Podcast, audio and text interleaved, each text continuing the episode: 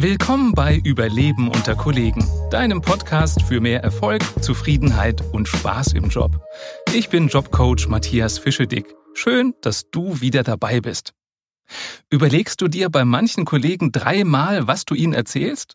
Oder bist du vorsichtig, wem du den Rücken zudrehst, weil du Angst hast, er könnte dir bildlich gesprochen ein Messer reinrammen? Wenn das so ist, dann ist meine Diagnose klar. Dir fehlt Vertrauen. Zum Glück kenne ich Deutschlands beste Vertrauensexpertin, Eva Schulte-Austum. Eva ist um die Welt gereist und hat über 350 Interviews geführt, um dem Thema auf den Grund zu gehen.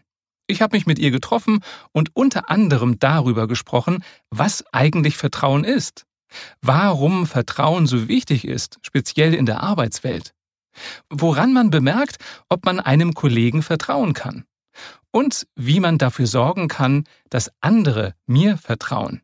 Außerdem verrät Eva, was ein Vertrauenskater ist. Und jetzt viel Spaß beim vertrauensvollen Gespräch. Liebe Eva, willkommen in meinem Podcast.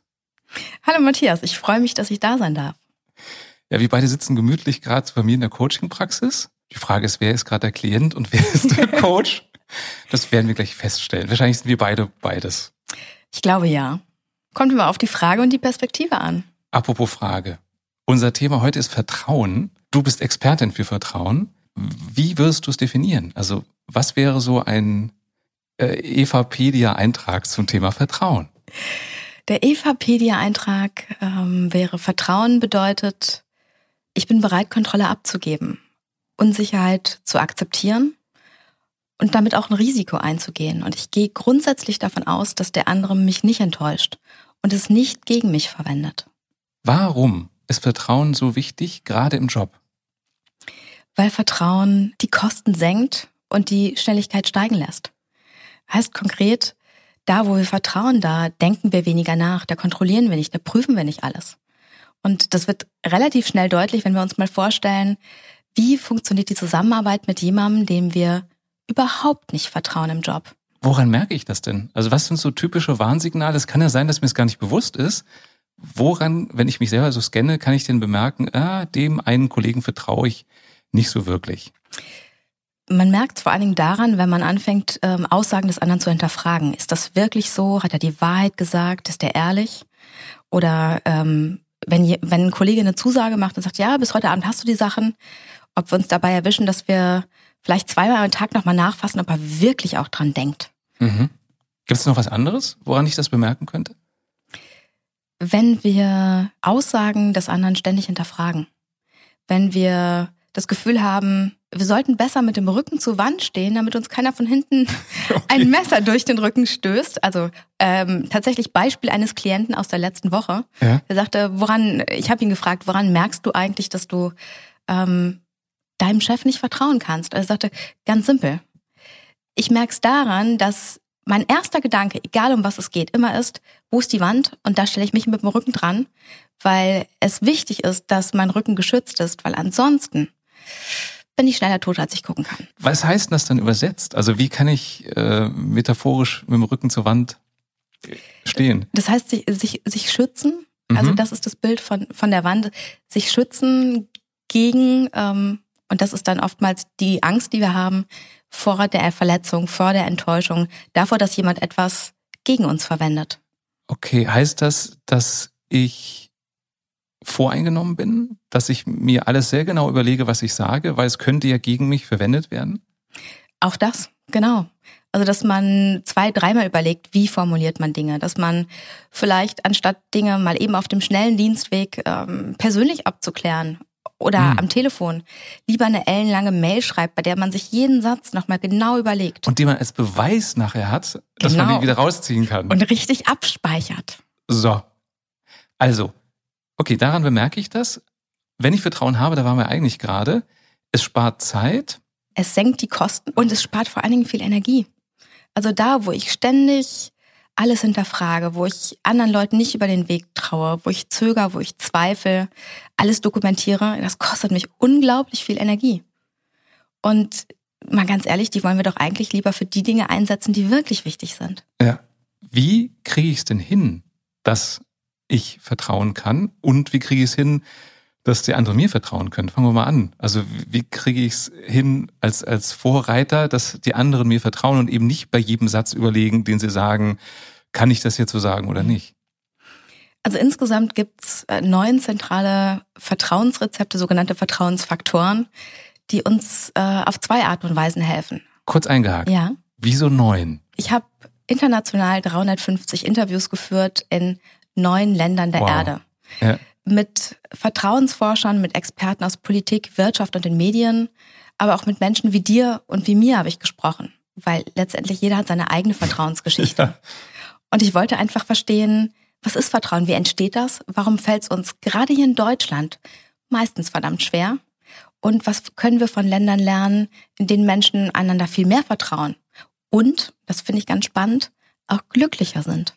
Weil Vertrauen ist der wichtigste Faktor fürs persönliche Glück. Okay. Nicht mein Reden, sondern das der Forschung und das von Mike Viking, ähm, der weltweit bekannte Glücksforscher und Bestsellerautor von Hügge und Lücke. Und du als Vertrauensforscherin hast die Weltreise gemacht, Mhm. hast 350 Interviews geführt und du hast neun Faktoren rausgefunden, an denen man feststellen kann, gibt es ein Vertrauen oder nicht. Tatsächlich. Und neun Faktoren deshalb. Äh, die Zahl habe ich mir nicht ausgedacht, sondern ich habe einfach, ähm, je mehr Interviews ich gefunden habe, desto stärker haben sich die Antworten geähnelt. Und am Ende waren es einfach die neun, die sich rauskristallisiert haben, die viele kleine verschiedene Facetten haben, aber wo es im Kern dann zum Beispiel um Dinge geht wie Ehrlichkeit oder Respekt. Und bei Ehrlichkeit sagen die meisten, ja, ist klar, Ehrlichkeit ist wichtig. Ja. Viele von uns sind sich aber nicht bewusst, an welchen Stellen lauern denn die Vertrauensfallen? Wo sind wir denn, wo beginnt denn Unehrlichkeit? Die beginnt schon beim Dramatisieren. Wenn wir Dinge größer machen, als sie eigentlich sind. Okay, übertreiben. Genau. Oder wenn wir Dinge ähm, beschwichtigen, herunterspielen. Ah, das war gar nicht so schlimm. Also stell dich doch nicht so an. Ja, das macht dem anderen kein gutes Gefühl. Der fühlt sich nicht wahrgenommen. Das waren jetzt die Fallen und die neuen Rezepte. Gibt es da ein Ranking, dass du jetzt sagst, ähm, die drei, vier, was auch immer, das sind die, die Top-Wege, um Vertrauen zu kriegen? Oder sagst du, nee, die sind alle gleichwertig, es sind halt verschiedene Arten? Also sind alle gleichwertig, da gibt es kein Ranking ganz generell. Es kommt ähm, auch immer ein bisschen darauf an, wen habe ich eigentlich, wer ist mein Gegenüber? Worauf liegt der Gegenüberwert? Weil Vertrauen ist immer eins. Eine ganz persönliche Entscheidung. Das heißt, ich kann mich noch so korrekt verhalten, mir die größte Mühe geben. Ob du mir vertraust oder nicht, hast am Ende nur du in der Hand. Und ich finde das auch ein bisschen beruhigend, weil oftmals, es gibt diesen Mythos, Vertrauen muss man sich verdienen. Ja, das Ja. ist sehr deutsch. Nein, Vertrauen muss man sich nicht verdienen. Genau genommen kann man das nicht mal. Weil es ist kein Tauschgeschäft. Es ist kein Handel wie, so, ich tue jetzt dies und dann wirst du mir vertrauen. Was? Entschuldigung, ich unterbreche, man sagt ja auch im Deutschen, ich schenke dir mein Vertrauen. Das finde ich so schön. Ja, das ist viel. Vertrauen ist ein Geschenk. Und ganz Ja. ehrlich, es ist das Größte, was man geben kann. Vertrauen ist ein größeres Geschenk, als jemanden zu lieben.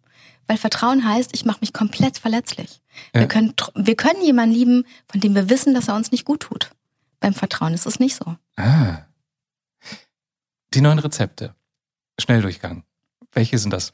Verschwiegenheit, Ehrlichkeit, Respekt, Transparenz, Reliabilität, Was ist das? Verlässlichkeit? ähm, genau, Zuverlässigkeit über einen langen Zeitraum. Oh, okay. Der Unterschied ist wichtig, weil wenn ich einmal zuverlässig bin, ja, dann sage ich beispielsweise, wir treffen uns heute Abend um acht und gehen was essen. Bin ich einmal da, bin ich zuverlässig. Wenn wir uns häufiger verabreden und ich komme immer pünktlich, dann bin ich reliabel, also zuverlässig über die Zeit und dann vertraust du mir. Okay. Nicht, weil ich mich einmal an eine Absprache gehalten habe. Okay, weil es ein wiederkehrendes Verhalten ist und dadurch wirst du ja auch für mich berechenbar. Genau, es ge- geht um eine Konstanz, Okay. um äh, das wahrgenommene Risiko, enttäuscht zu werden. Äh, kommt aus der Psychologie, deswegen auch der Begriff. Äh, auf Englisch heißt es Reliability, also was wirklich äh, die Zuverlässigkeit über einen längeren Zeitraum bedeutet. Mhm. Dann gibt's Aufrichtigkeit, ähm, setzt sich zusammen aus Integrität und Loyalität, also zwei wichtige Zutaten für das Vertrauensrezept. Mhm. Aufrichtigkeit, Unterstützung und Empathie und Neutralität. Okay. Ich pack das in die Show Notes. Das sind die Rezepte. Kann ich mir jetzt irgendeins raussuchen? Also kann ich bewusst sagen, ich nehme jetzt das schöne Wort Reliabilität, kann ich jetzt das nutzen und sagen, ich will, dass der Kollege mir vertraut, also werde ich vermehrt darauf achten, dass ich auf mein, äh, zu meinem Wort stehe? Genau das. Und ähm, eine der größten Vertrauensfallen, ich nehme die immer gerne, weil da wird sehr schnell deutlich, wo, wo es für uns schwierig wird und was wir dann daraus lernen können für den Alltag, um eben Vertrauen zu gewinnen. Ah, okay. In Bezug auf Reliabilität nur Dinge versprechen, die wir auch wirklich halten können und wollen. Ja, wie oft sagen wir Dinge zu, weil es gerade bequem ist. Ein Kollege fragt uns, kannst du das noch eben machen? Und wir sagen, ja klar. Und während wir das sagen, fühlt sich das gut an, weil dann ist der Kollege weg und wir sind ihn erstmal los und können, können uns. Und, und er mag uns ja in dem Moment, ne? Ja, total. Wir sind ja sympathisch. Wir sind dann hilfsbereit. ja, wir sind der Kollege, der sich irgendwie kümmert, der für ihn da ist. Klasse Gefühl. Ja. Doof wird's dann, wenn wir merken, dass wir, wenn der gerade raus ist, zu denken, will ich das eigentlich machen? Nee, will ich gar nicht. Okay. Oder kann ich das eigentlich? Also habe ich das Wissen, habe ich die Kompetenzen oder habe ich sogar die Zeit, um mich darum zu kümmern? Und vielleicht kennst du das, du hast jemandem was zugesagt und dann merkst du, es ist so ein bisschen unbequem und dann schiebst du das Thema und schiebst das Thema und schiebst das Thema und irgendwann steht der Kollege vor dir und sagt, und wie weit bist du? Und diesen, dieses Gefühl, dieses schlechten Gewissens, während das Herz in den kleinen Zeh rutscht und du so denkst so, oh Gott, ich habe die ganze Zeit gehofft, dass er mich nie wieder darauf anspricht, dass er es vergisst. Aber der erinnert sich wirklich. Das Interessante ist, ich gehe da gerade so rein in so eine Situation, dass das in meinem Leben entweder gar nicht oder super, also so selten passiert ist, dass es mir nicht äh, wieder einfällt, weil ich das nicht mag. Also bei mir ist es so, dass ich eher meine Sachen zurückstelle, um das zu erfüllen, was ich versprochen habe. Mhm. Ich glaube, weil es dieses Thema ist, weil ich Vertrauen auch so wichtig finde und mich Unzuverlässigkeit total ärgert und ich deswegen gegenüber anderen zuverlässig sein möchte. Den Anspruch habe ich für mich auch. Und ich stelle gerade immer wieder fest, dass es gar nicht so einfach ist. Dass es uns, obwohl wir, obwohl wir zuverlässig sein wollen, dass sich manchmal Rahmenbedingungen so schnell ändern, dass wir es nicht können. Mhm. Und das macht es manchmal ganz schön komplex. Und an der Stelle kann ich, kann ich dann nur sagen, es ist wichtig, darüber zu sprechen. Also auch zu sagen, hey, ja, ich habe die Zusage gemacht und ich würde es total gerne halten. Ich krieg's gerade nicht hin. Da wäre es meine Hypothese, dass das auch das Vertrauen stärkt, weil ich mich ja in dem Moment verletzlich zeige, eine schwache Seite zeige. Genau. D dazu gehört aber im Grunde so, wie du es gerade gesagt hast, dieses ich krieg's nicht hin und nicht, ja, da kam vom Chef noch was anderes rein und deswegen kann ich es nicht äh, machen. Also heißt das auch, ich muss die Verantwortung für mein Handeln übernehmen und dann bin ich vertrauensvoll? Absolut. Also Verantwortung und Vertrauen sind zwei Geschwister. Ah. Eigentlich Zwillinge, die ohne den anderen gar nicht existieren können. Also ohne Verantwortung zu übernehmen, wird uns sehr wahrscheinlich nicht vertraut. Aber auch ohne Vertrauen gibt es keine Verantwortung. Weil Verantwortung bedeutet ja, dass ich bereit bin, für etwas einzustehen. Mhm. Und wo ich jemandem nicht vertraue, da werde ich sehr wahrscheinlich mich nicht für den äh, in die Bresche schmeißen, engagieren oder all das tun, was eben nicht im Arbeitsvertrag steht. Was mir gerade einfällt, was für mich die schlimmste Reaktion ist, wenn jemand was nicht geschafft hat oder wenn jemand einen Fehler gemacht hat. Die schlimmste Reaktion ist, wenn derjenige sagt, das habe ich doch nicht mit Absicht gemacht. Weil da steckt für mich drin, derjenige übernimmt nicht die Verantwortung. Mhm. Also ich kann ja, weil ich vielleicht nicht aufgepasst habe, jemanden anfahren. Der ist, hat irgendwie einen Fuß angeknackst, also ist nichts Schlimmes. Da würde ich doch niemals aussteigen und sagen, ja, das habe ich doch nicht mit Absicht gemacht. Aber es ist mir letztens im Restaurant passiert, da hat ein Kellner ähm, erstmal ganz spät mitbekommen, dass wir am Tisch sitzen. Mhm. Ich musste nach der Karte fragen, hat eine Kollegin gebracht. Dann hatte ich bei dem einen Kaffee bestellt, dann kam irgendwann die Kollegin, der Kaffee war noch nicht da und sagte, ähm, möchten Sie noch was haben? Sagt, ja, ich habe beim Kollegen schon einen Kaffee bestellt vor einer Weile. Dann wurde sie rot, meinte, hey, der geht aufs Haus und brachte den. Und dann kam aber der Original, also der erste Kellner wieder zum Abkassieren und sagte, waren Sie zufrieden? Und dann war ich so ehrlich und sagte, nee, ich war schon öfter hier, ihr könnt das besser, heute war nicht so. Weil das und das und das. Und dann sagte der auch, ja, das habe ich doch nicht mit Absicht gemacht. Und dann habe ich ihm auch gesagt, das ist für mich die schlimmste Antwort, die Sie geben können, weil das zeigt nicht, dass Sie Verantwortung übernehmen. Und das fand der nicht sexy, dass ich das gesagt habe. Hätte mich auch gewundert. Ja, aber, aber es ist so. Und äh, ja, das sehe ich auch, dass ähm, Vertrauen und Verantwortung zusammenhängt. Also ähm, wir alle machen Fehler wir alle verhalten uns mal nicht korrekt, sind entweder nicht so ehrlich, wie wir es gerne werden, oder sind nicht so, zollen dem anderen nicht so viel Respekt, wie wir gerne würden, vergreifen uns im Ton, haben einen schlechten Tag. All das verzeihen uns Menschen relativ schnell, mhm. wenn wir bereit sind, die Verantwortung dazu übernehmen. Also eine gute Entschuldigung, das ist ähm, wissenschaftlich erforscht, hat zentrale Bausteine. Der erste ist zu sagen, ich habe einen Fehler gemacht, weil damit übernehme ich Verantwortung. Okay. Nicht andere haben, sondern ich habe einen Fehler gemacht. Egal, was da draußen gerade los ist, ich habe meinen Job nicht gemacht, ich habe die Frist nicht eingehalten, was auch immer. Und dann zu sagen, es tut mir leid. Und den anderen spüren zu lassen, dass es wirklich so ist. Nicht dieses Sorry oder äh, das musst du entschuldigen, ist auch immer gut. Das musst du entschuldigen äh, nee, muss ich nicht. Ja. So, sondern wirklich zeigen, hey, es tut mir leid. Also ich merke, ich habe einen Fehler gemacht, der hat dich getroffen, verletzt, verärgert, in die Bedrohung gebracht und das tut mir leid. Also wirklich auch zu sagen, was tut einem eigentlich leid? Ich finde es auch ein Unterschied, ob ich sage, ich bitte um Verzeihung oder es tut mir leid. Absolut. Weil Verzeihung heißt ja wieder, ich gebe die Verantwortung dem anderen. Also mhm. ich habe dir dich verletzt und dann sollst du auch noch mich reinwaschen. Heißt das ja, ne? Ja, genau. Ja, finde ich ganz wichtig. Und es fällt vielen schwer, das zu sagen, zu sagen, es tut mir leid. Also gerade Führungskräfte, das merke ich in der Arbeit, wenn ich mit, äh, mit Führungskräften im mittleren und auch oberen Management arbeite, dass die sich einfach schwer tun, mal Fehler zuzugeben. Weil die die Fantasie haben, dass eine Führungskraft perfekt sein muss. Wo ich dann auch manchmal so denke, so, woher kommt die Idee? Das beobachte ich auch und das passt für mich auch zum Thema Vertrauen. Denn wenn ich eine Schwäche zeige als Chef, mhm. ich bin ja ein Vorbild, dann zeige ich zum einen Vertrauen, dass ich mich verletzlich zeige. Mhm. Ich finde ja, es gehört viel mehr dazu, sich verletzlich zu zeigen, als eine Maske aufzusetzen und so zu tun, als wäre man perfekt. Definitiv. Und als Chef, was erwarte ich denn vom Mitarbeiter, wenn ich immer so tue, als wäre ich perfekt, als würde ich keine Fehler machen und Mitarbeiter kriegt das mit, dass wir nicht immer perfekt sind als Führungskraft? ja, was macht denn der Mitarbeiter, wenn er einen Fehler macht? Dann wird er ja auch nicht dazu stehen. Und deswegen finde ich das so wichtig, auch dieses Vertrauen zum Mitarbeiter zu haben. Der wird mich jetzt nicht auslachen oder was auch immer machen, mhm. wenn ich dazu stehe, dass ich einen Fehler gemacht habe.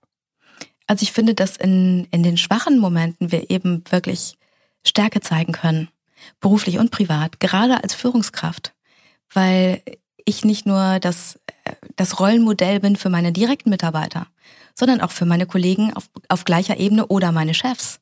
Mhm. So, und in der Regel ist es, also in den aller, allermeisten Fällen ist es so, dass wenn wir Fehler zugeben, das ist das, was die Forschung zeigt, Vertrauen gewinnen. Nicht, dass wir einen Fehler machen, kostet uns Vertrauen, sondern wie wir damit umgehen. Spielt das eine Rolle, wie schnell ich ähm, Verantwortung übernehme für mein Handeln? Je schneller, desto besser. Aber es ist immer noch besser, spät Verantwortung zu übernehmen, als, als gar, gar keine. Okay. Für mich gibt es gerade eine Parallele. Genauso wie ich ein Versprechen einhalten sollte, was wir gerade hatten, heißt es, also ich soll dazu stehen, wenn ich etwas verspreche und genauso soll ich dazu stehen, wenn ich einen Fehler mache.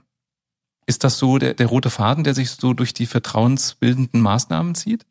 Ähm, das ist auf jeden Fall der rote Faden für das Rezept Ehrlichkeit der generell rote Faden, also wenn, wenn wir es mal wirklich auf eine Sache runterbrechen. Ja, das mag ich. Äh, das macht's dann simpel, ne? Ja. Ähm, es ist das Wohlwollen dem anderen gegenüber. Wenn der andere spürt, dass wir ihm wohlgesonnen sind, dass wir ihm nichts Böses ah. wollen, dass wir ein Interesse daran haben, dass er wächst und lernt, sich entwickelt, ähm, sich gut fühlt, dass er spürt, dass wir uns um ihn kümmern. Ja, wenn das Wohlwollen spürbar ist, dann ist die Wahrscheinlichkeit sehr hoch, dass der andere uns vertraut. Okay, weil ich dann wahrscheinlich auch eher äh, akzeptiere, wenn du was verbaselst, weil ich spüre, grundsätzlich meinst du es gut. Und ich glaube, was du sagst, ist das Wichtige. Ich muss es spüren. Also nur zu sagen, ich mein's doch nur gut, bringt's halt nicht, ne? Also in der Regel, die Leute, die sagen, ich mein's doch nur gut, äh, da frage ich mich dann immer, meinen die es wirklich nur gut oder wollen sie da gerade die nicht übernommene Verantwortung rechtfertigen. Ja. Ähm, und für wen meinen Sie es gut, ne? Für sich selbst ja, oder für den anderen? Genau das. Und da sind wir bei so einem Thema, das ich so wichtig finde, was ich oft auch in äh, Seminaren erlebe, dass so der Wunsch ist, die kriegen so ein Rezept. Also sagen sie die und die Sätze zu ihren Mitarbeitern und alles läuft. Und ich arbeite ja immer an der Haltung und das, was wir mhm. gerade besprechen, hat für mich auch ganz viel mit Haltung zu tun. Also wenn ich eine wohlwollende Haltung habe, werde ich auf meine Art und Weise das Richtige sagen und tun. Und es sind ja eben nicht auswendig gelernte Sätzchen oder Handbewegungen oder was auch immer. Äh, genau das. Und was ich sehr spannend finde, die meisten Führungskräfte machen sich keine Gedanken über Vertrauen. So, das ist irgendwie so ein weiches Zeug, was man gar nicht so braucht. Ja, das, die Denke kommt noch aus der alten Managementschule, so Taylorismus, oben wird gedacht, unten wird gemacht. ähm, kannte ich noch gar nicht. Ja, das ist äh, so, so der Standard. Ja. Und das Führungsbild hat sich einfach verändert. Wir leben in einer Welt, die immer schneller wird, die sich schnell verändert, die von Unsicherheit geprägt, geprägt ist, ähm, wo gute Mitarbeiter schwer zu finden sind, aktuell und in Zukunft ohnehin. Und die zentrale Aufgabe einer Führungskraft ist heute und noch viel mehr in Zukunft das Managen guter Beziehungen. Ja. Zu Kunden, zu Kollegen, aber auch zu den eigenen Mitarbeitern. Und Vertrauen ist der, eben der Schlüssel zu guten Beziehungen. Es hilft uns, Nähe und einen Zusammenhalt herzustellen. Und genau das sind ja zentrale Merkmale eines Teams, weil ansonsten ist es eine Gruppe. Ja. Und was du auch gerade gesagt hast, in der heutigen Zeit glaube ich, dass auch Chefs wesentlich mehr Vertrauen in die Mitarbeiter brauchen, weil ich eben nicht mehr alles vorstrukturieren kann und genau definiere, wer wann welchen Handgriff macht, sondern ich muss ein Projekt, eine Teilaufgabe einem Mitarbeiter anvertrauen und muss dem vertrauen, dass er das schon so umsetzen wird, wie es im Interesse des Unternehmens ist. Äh, du sprichst einen ganz wichtigen Punkt an, das Thema Delegieren. Mhm. Also ich habe gerade gestern einen Artikel in der Süddeutschen äh, dazu drin gehabt, ähm, ein Interview, was ich gegeben habe, wo es eben genau darum geht, warum fällt uns Delegieren einfach so schwer? So, letztendlich, was uns schwerfällt, ist äh, das Vertrauen, weil Delegieren heißt abgeben. Ja. Mit Unsicherheit auskommen, leben und äh, auch damit klarzukommen, wenn Dinge anders erledigt werden, als wir sie machen würden. Und Führungskräfte, die besonders perfektionistisch unterwegs sind, die haben nicht einfach einen hohen Anspruch. Die haben Schwierigkeiten mit Unsicherheit umzugehen. Die können nicht gut aushalten, wenn Dinge nicht ganz so laufen, wie sie sich die vorstellen, mhm. weil sie sich oftmals mit ihren Aufgaben selber identifizieren. Und das heißt, schlechte ja. Aufgabe, schlechter Mensch. Die Gleichung stimmt nicht. Ja. Aber das stelle ich immer wieder fest, wenn ich mit Führungskräften arbeite. Und die vielen Vertrauensmythen, so Dinge wie, ach, Vertrauen ist gut, Kontrolle ist besser. Oder ähm, Misstrauen schützt mich aber vor schlechten Erfahrungen. Wenn ich, wenn ich das alles selber mache und nicht abgebe, dann werde ich auch sehr wahrscheinlich nicht enttäuscht. Und da kann ich dann sagen, ähm, mit einem Lächeln, äh, stimmt so nicht.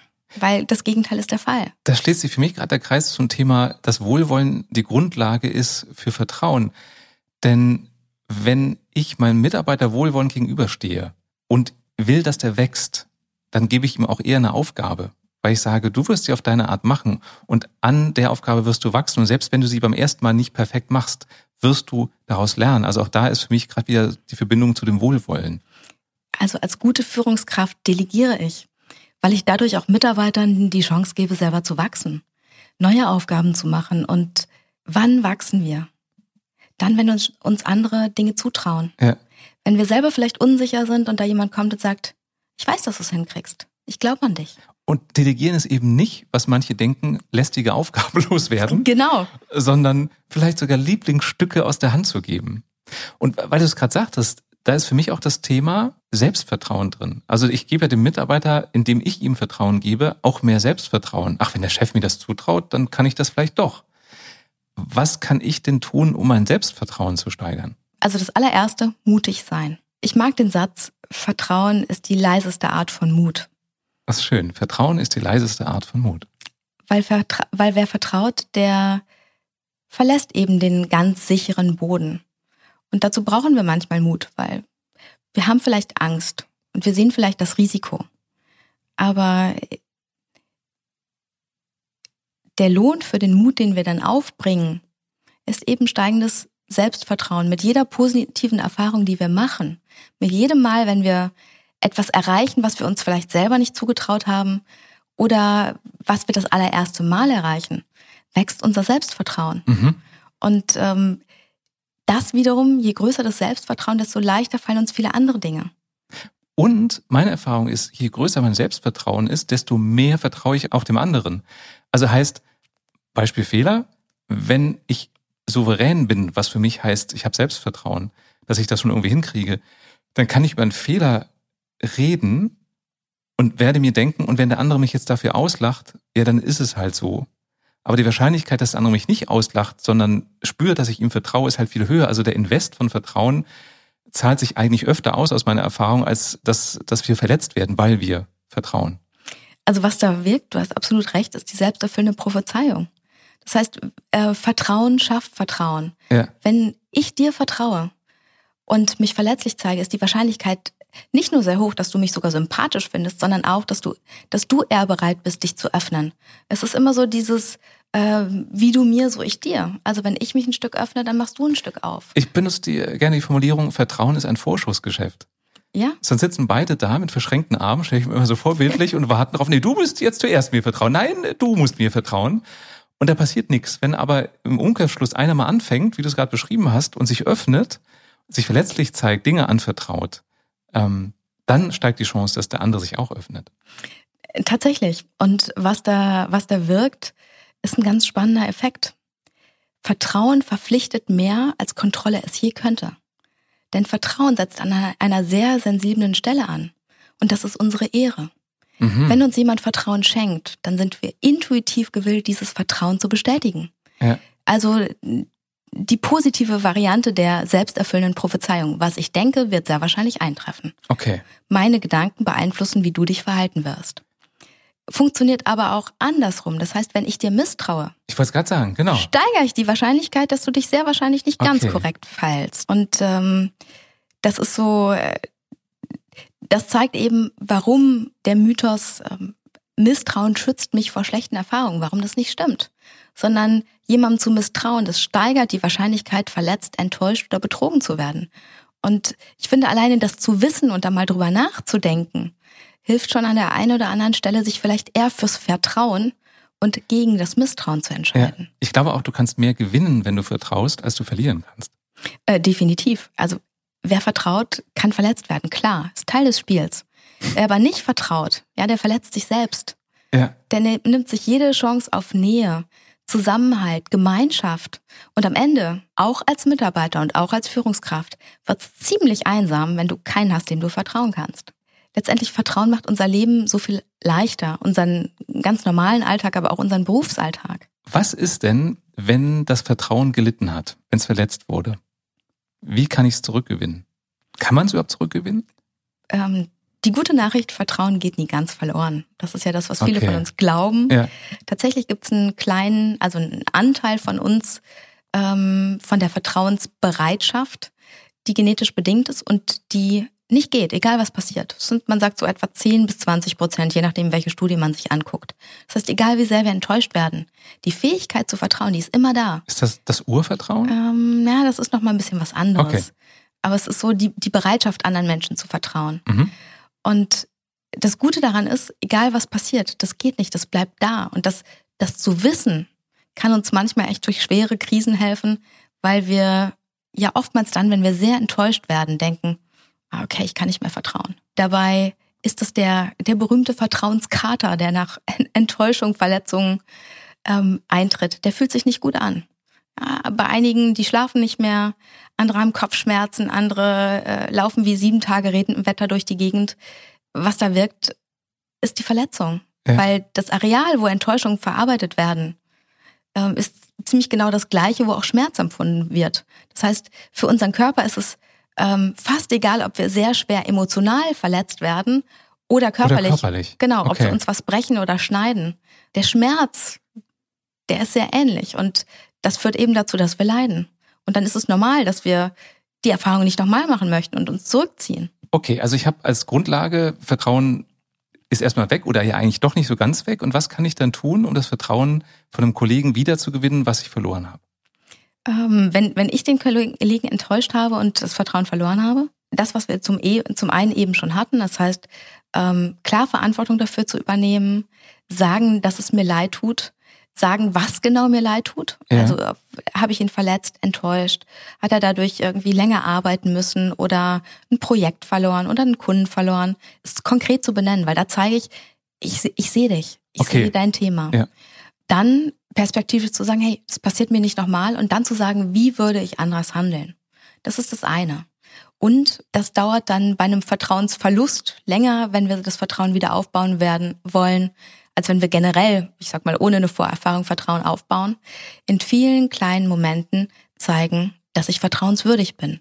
Ehrlich sein, äh, respektvoll mit ihm umgehen, mhm. Verschwiegenheit zeigen, ähm, das eigene Handeln transparent machen, also zu erklären, warum mache ich, was ich mache, wie gehe ich vor. Und zwar nicht erst, wenn der andere fragt, sondern aus einer eigenen Motivation, ihm quasi zu zeigen, hey, ich lasse dich daran teilhaben, welche Entscheidung treffe ich, damit du siehst, ich bin keine Gefahr. Okay. Ein wirklich super spannendes Thema. Ich kann total verstehen, dass du dich damit befasst hast.